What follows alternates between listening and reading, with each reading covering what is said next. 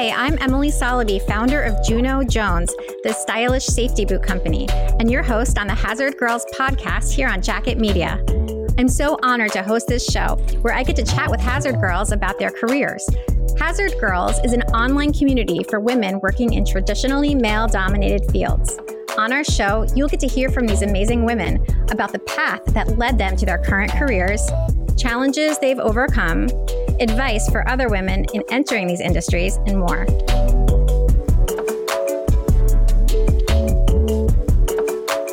Krista Manna is an architect and the owner and principal at KR Architecture and Interiors, an architectural firm that she launched in 2017. This company includes a construction division through which she purchases and renovates properties for sale, and Krista also manages a number of rental properties in Massachusetts and New York State. Krista has more than 15 years of experience in the design industry, including residential, corporate interiors, technology, and retail. Over her career, she has helped design for clients including Google, Bank of America, TD Bank, Pearson Education, and Drexel and Binghamton Universities. And Krista was recently awarded the 40 under 40 designation from Cape and Plymouth Business Magazine. Congratulations on that, Krista, and welcome to the Hazard Girls podcast. Thank you. So right now in the Hazard Girls Facebook group, and I know you saw it because you commented, there is this huge thread going on where everybody's talking about what their parents did or do for work and what they do for work and how similar or different those jobs are. And it's cracking me up because some people will say, oh, my job is totally different from my parents. My dad's an engineer of, you know, this kind, but I'm an engineer of that kind. and it's like, and it's like, it's all perspective, right? Like if you're in it, you're in it and you don't even think, well, all these other different careers, how different they really are. So what about you? What did your parents do for a living? So my mother was a lab technician at a hospital. So she was very science oriented and mm-hmm. very much instilled the importance of education on us kids. Yeah. And my father, so he's actually has been disabled since I was five, but before he left the working field, he actually was a color technician for GE. And so his job, this is before computers took over. His job was to quality control the color of all of the plastics that would come out of the plant. Wait, I need more clarification on this because when you say G- color technician for GE, I thought of TVs. No, so he worked for GE and at their plastics facility. And so basically the way that it works is that pellets go into the hopper, mm-hmm. they get mixed together and a specific color is supposed to come out. But it doesn't always work out perfectly all the time. And so my father's job was to basically quality control it and make sure that the color of the plastic coming out was exactly what it was supposed to be. That's one of those jobs you just never think of as you just never realize that it exists until you hear about someone yeah. having it. so when I was five, he actually left work because he's he was disabled before, but he decided that it was time for him to take a break from working and he became, you know, the stay-at-home dad before stay-at-home dads were cool. Mm-hmm. When you were growing up in that household and your mom was a lab technician and your dad was a technician of another sort, were you kind of like getting into all the technical stuff as well? Did, is that what you wanted to do? No, I was very much so when I was a kid, my favorite hobbies actually were to break leaves into floor plans. And I also, as a teenager, would draw scale plans of my room and my furniture and uh-huh. rearrange them. So my mother knew at a very young age yeah. that I probably was going to be going into something either architecture or design related. So you were raking your lawn into a floor plan? Yep. it was my favorite thing to do in the fall every year was to rake a floor plan and play house in the floor plan. You would build like a house with different rooms using leaves. Yep. That's so cute. I love that. So, at what point during all this did you realize, okay, I want to be an architect. I'm going to architecture school? Probably sometime in high school. I started working during the summertime for my grandfather, who was a housing developer. Mm-hmm. And I would be on site, basically pouring sidewalks, picking up shingles, doing all wow. of the grunt work that nobody else wanted to do. And I just loved it, absolutely loved it. And So that's when I decided architecture is really the direction I want to go in. So when you were a teenager, your summer jobs and your after school jobs were basically on construction stones. I also worked retail some. I worked for a children's clothing store for a while, but whenever I could, I'd be on site with my grandfather helping him. That's so cool. Did he inspire you as a person to pursue that, or is it just because you just loved getting your hands in it? I just loved getting my hands in it. He actually did a lot of the design work for himself. So mm-hmm. he didn't have an architect who worked for him. So part of the design process, I just fell in love with it. Well, you started your career working in large architecture firms, I believe, after college. Like, I'm curious, what's your take on this? Is this a good career choice? Because I want to hear the pros and cons of this because from the outside looking in, not being an architect myself, but knowing so many architects and talking to so many architects, it really seems like a stressful job. And a lot of architects I talk to say they feel underappreciated and sometimes underpaid at the larger firms. Do you agree with that? It can be that way. I think it kind of depends on the personality of the person. Mm. Because I know plenty of people who thrive in larger firms and absolutely love it and would not work for anybody else. For me, I loved the people that I was working with mm-hmm. and I loved the projects that I was working with. But honestly, I always had felt that there was something not quite right. like something missing. Yeah, there was something missing for me personally in that whole process. And that's kind of why I decided to go out on my own. I'm glad to hear that you don't not recommend it. This is what my daughter wants to do when she grows up. And I definitely want to encourage her to do, to follow her dreams. So nothing wrong with working in a big firm, but you decided you wanted to go out on your own. How did you do that? How long were you working when you decided to do that? And how did you make that happen?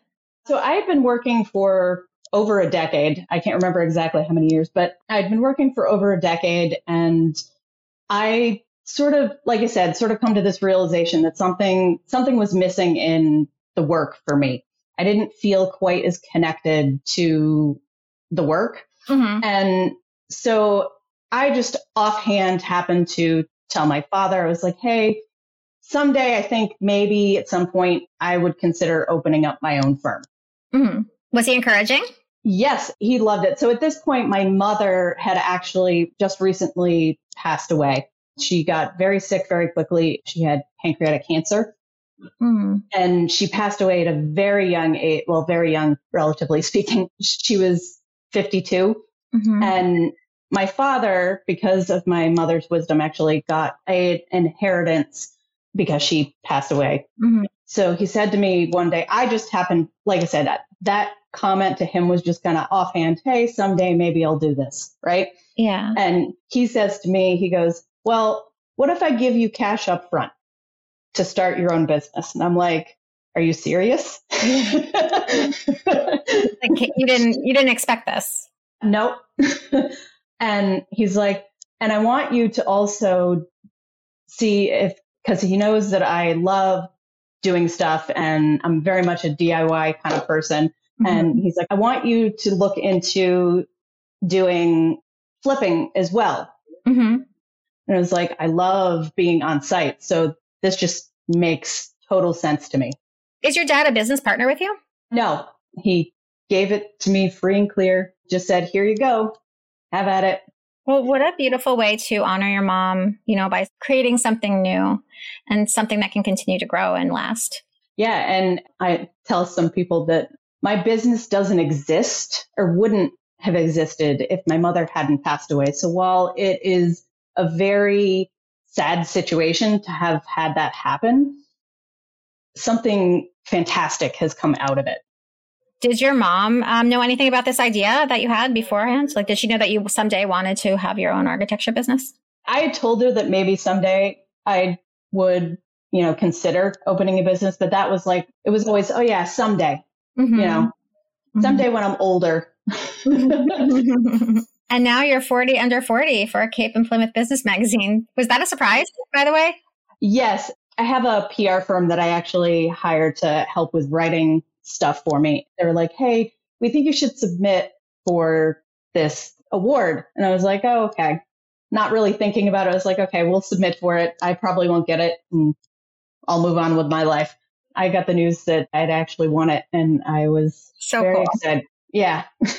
well, congratulations on that. That's well deserved. And I'm, I'm really happy to hear about that. And I want to hear more about the business though. So tell us about KR Architecture. What does it do? What do you guys stand for? I try to improve people's way of living and I try to assist them in trying to love their space, whether it's residential or commercial. We do both categories and mm-hmm. we do kind of smaller commercial, whether it's corporate interiors or retail. I have a couple of clients now that it's their offices. Like some of them, so for example, one of them actually moved their office because their office was too far away from all of their clients.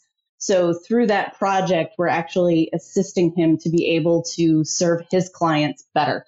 One of the categories that I really love to instill in a lot of our projects is that I really love incorporating ADA handicap and disabilities and age in place strategies with most of my clients, whether it's residential or commercial. Mm-hmm. And what I do is I try to prevent things that happened in my situation where my mother got very sick very quickly and they lived in a very old home. It was the original house for the entire neighborhood. Wow. And so the house was not designed for people with disabilities at all originally. Mm-hmm. And when she became very sick, it was very difficult for her to be able to get up and down the stairs. Yeah. We're talking, it's only three steps. And she had a very hard time being able to go down those stairs when she was at her sickest. And helping people to be able to kind of plan for those kind of things and put little things into the project that make a huge impact later that they don't have to deal with when they don't have time to deal with it. I like to tell people that, you know, you don't buy insurance once you need insurance. Mm-hmm. You buy insurance before you need insurance. And so I sort of take that tact with implementing small things like the handles on all of the doors are levers instead of knobs because it's easier as people age to be able to grab a lever than it is a knob. Mm. Making sure that the stove has all of the buttons on the front of mm-hmm. the stove mm-hmm. so that you're not reaching over the stove to be able to turn it on and off. There's a bunch of all sorts of other things that goes into it, but it's just trying to make every space that I design or work on accessible to everyone. That's so interesting. So you're talking about new construction. You said you do historical renovation. So what do you do, yep. you know, a four story building with lots of stairs? How do you help that become more ADA friendly? So a lot of the times what we do is on the first floor, what we'll do is we'll make sure that at least a room, if there isn't a bedroom already on the first floor, we try and make sure that there is a room that can easily be converted into mm-hmm. a bedroom mm-hmm. on the first floor. And then the hallways, we try and make sure that the hallways are wide enough to accommodate gurneys. Wait, what is a gurney for? So if there's ever a medical emergency, when the EMT comes and picks you up, if you're not mobile yourself, they will pick you up and put you on a gurney and haul you out essentially. so it basically helps you get medical help faster. Correct. Then if the front steps are steps, we try and make sure that there's a ramp so that you can easily get down and out. The front door handle, once again, needs to be a lever handle, easily turnable. Historic homes, we also deal a lot with the color variation. Mm-hmm. So a lot of people, as they get older, their eyes start to degrade, even starting at age 40. So if you think you're too young for this to start happening, it's not true. Uh, Why? Don't tell me this. uh, so your eyes start to slowly degrade and you start to be able to not tell color differences sometimes mm-hmm. as easily. What I try and incorporate is having that color contrast, not necessarily a different color, but a different contrast. So dark wall with light trim or a light wall with dark trim. So that way you can see the contrast between the 2 Mm-hmm. and not have issues with running into the walls or Mm. bumping into the door frame, which can be a cause for people to fall and hurt yourself, especially as you get older. All of this is inspired in part by, I think you you said your mom getting sick, but you also mentioned that your dad was disabled at a young age when you were only five, right? Yep. He actually was technically disabled before I was born, but Mhm. he always had the ability to kind of walk around some, but it got worse as he got older. Mhm. And so when he was five, he decided not to work anymore and be the stay at home dad. And so he can only sit for a couple of hours and then he has to stand for a couple of hours and then he has to go lay down for a couple of hours. He's always kind of having to change positions. Mhm. He has a tumor on his spine. Mm. He's had it since he was born. So it's something that he's sort of dealt with and has to manage on a regular basis. So we, we talked about perspective. This is your perspective. This is what you grew up with. So these are issues that are really important to you, and they're actually important whether people know it or not to everyone because you're going to get there at some point. Like, do people sometimes, like a lot of people that are building houses, they might be, you know, in an early part of their life where they're still young and they haven't experienced these things. Do they look at you like, "What are you talking about?" Or do they get it? Sometimes they'll look at me like I'm crazy, but most people, when I explain it to them, they're like, oh, well, but we're not worried about that right now. And I'm like, yes, but that's when I usually pull out the insurance line with Mhm. you need to worry about it now so you don't have to fix it later. Yeah. No, it makes sense. And for resale value, I assume too. Yep. let's switch gears because I want to hear a little bit about you also do corporate interiors and retail, you mentioned. And I love retail because I grew up in it. It was my dad's job, and I spent my whole childhood in, in the stores in the company he worked for. So, can you tell us how retail stores are changing and a little bit about what you think, you know, is the future of retail space?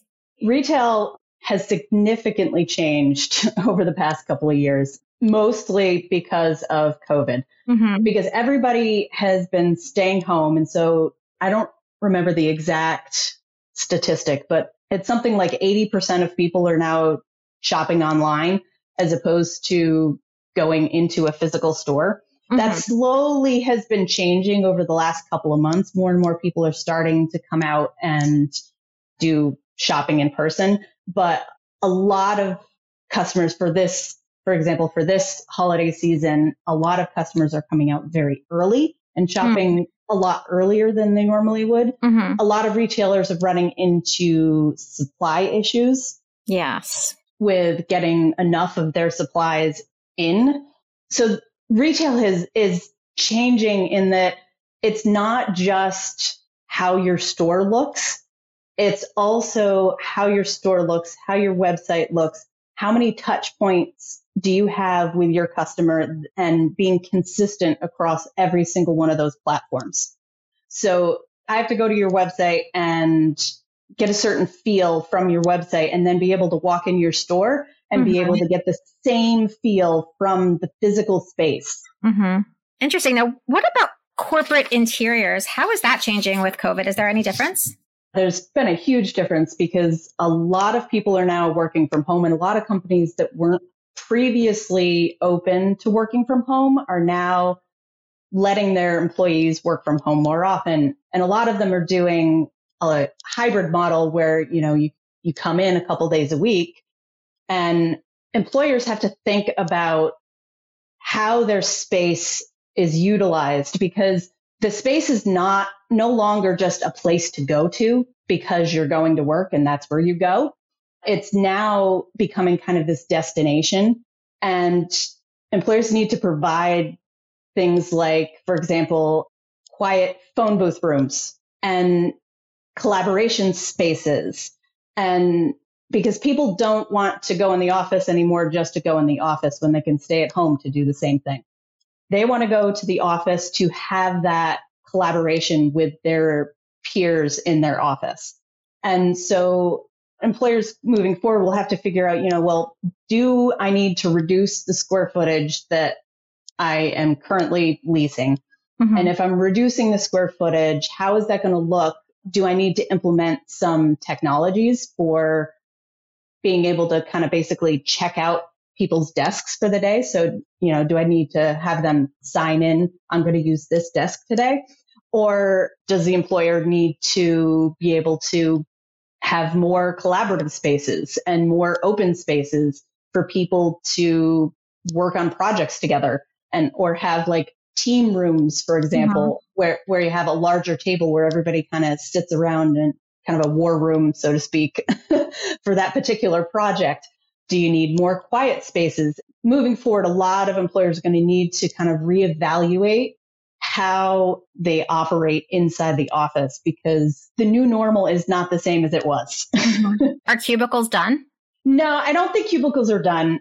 I think a lot of people, a lot of employers might consider actually going back to having partitions, not necessarily full offices, but at least higher partitions. A lot of people are more focused on air quality now and how the air in the space is being filtered hmm. to kind of eliminate the possibility or reduce the likelihood of spreading other diseases like COVID.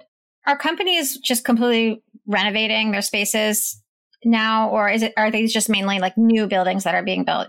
Some people are renovating, some people are new, but there's not a whole lot of new office buildings being built around me anyway.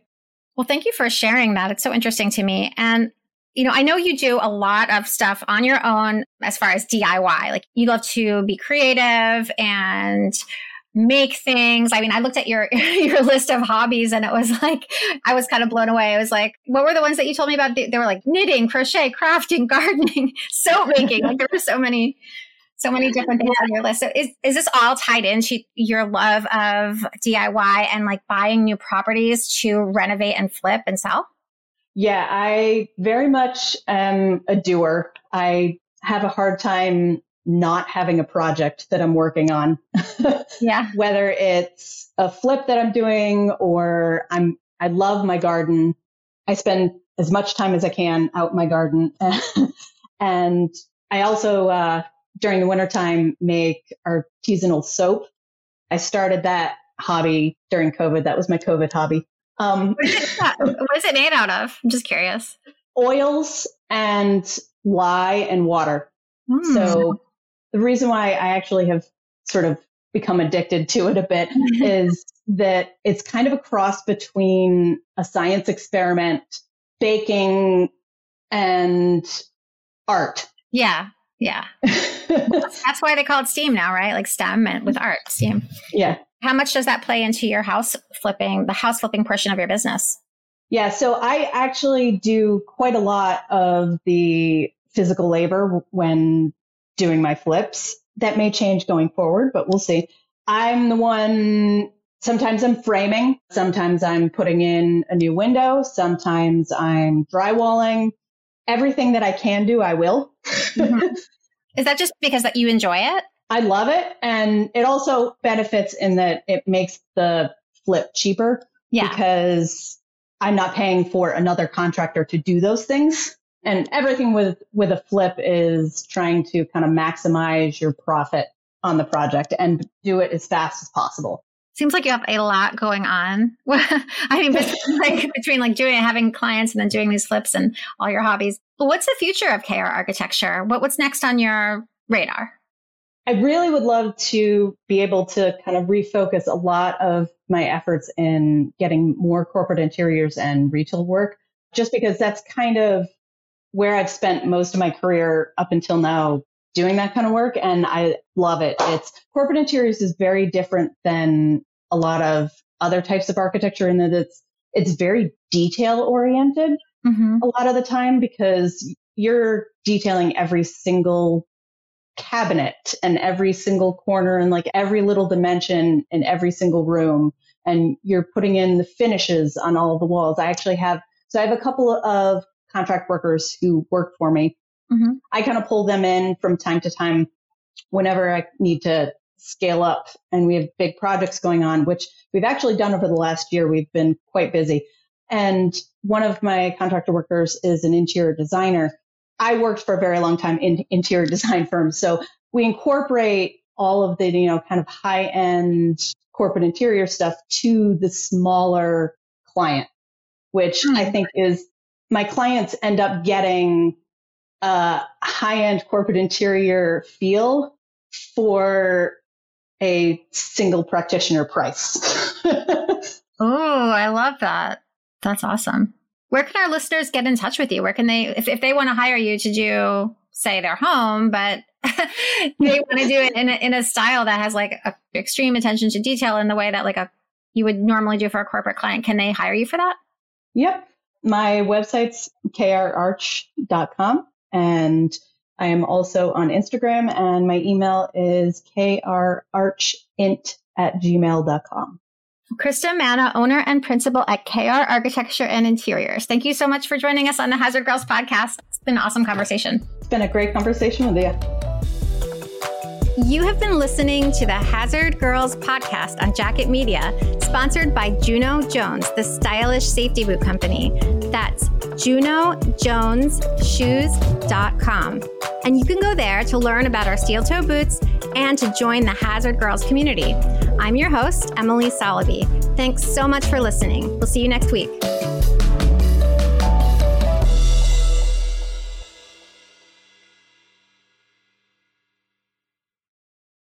This podcast is a part of the C Suite Radio Network. For more top business podcasts, visit c-suiteradio.com.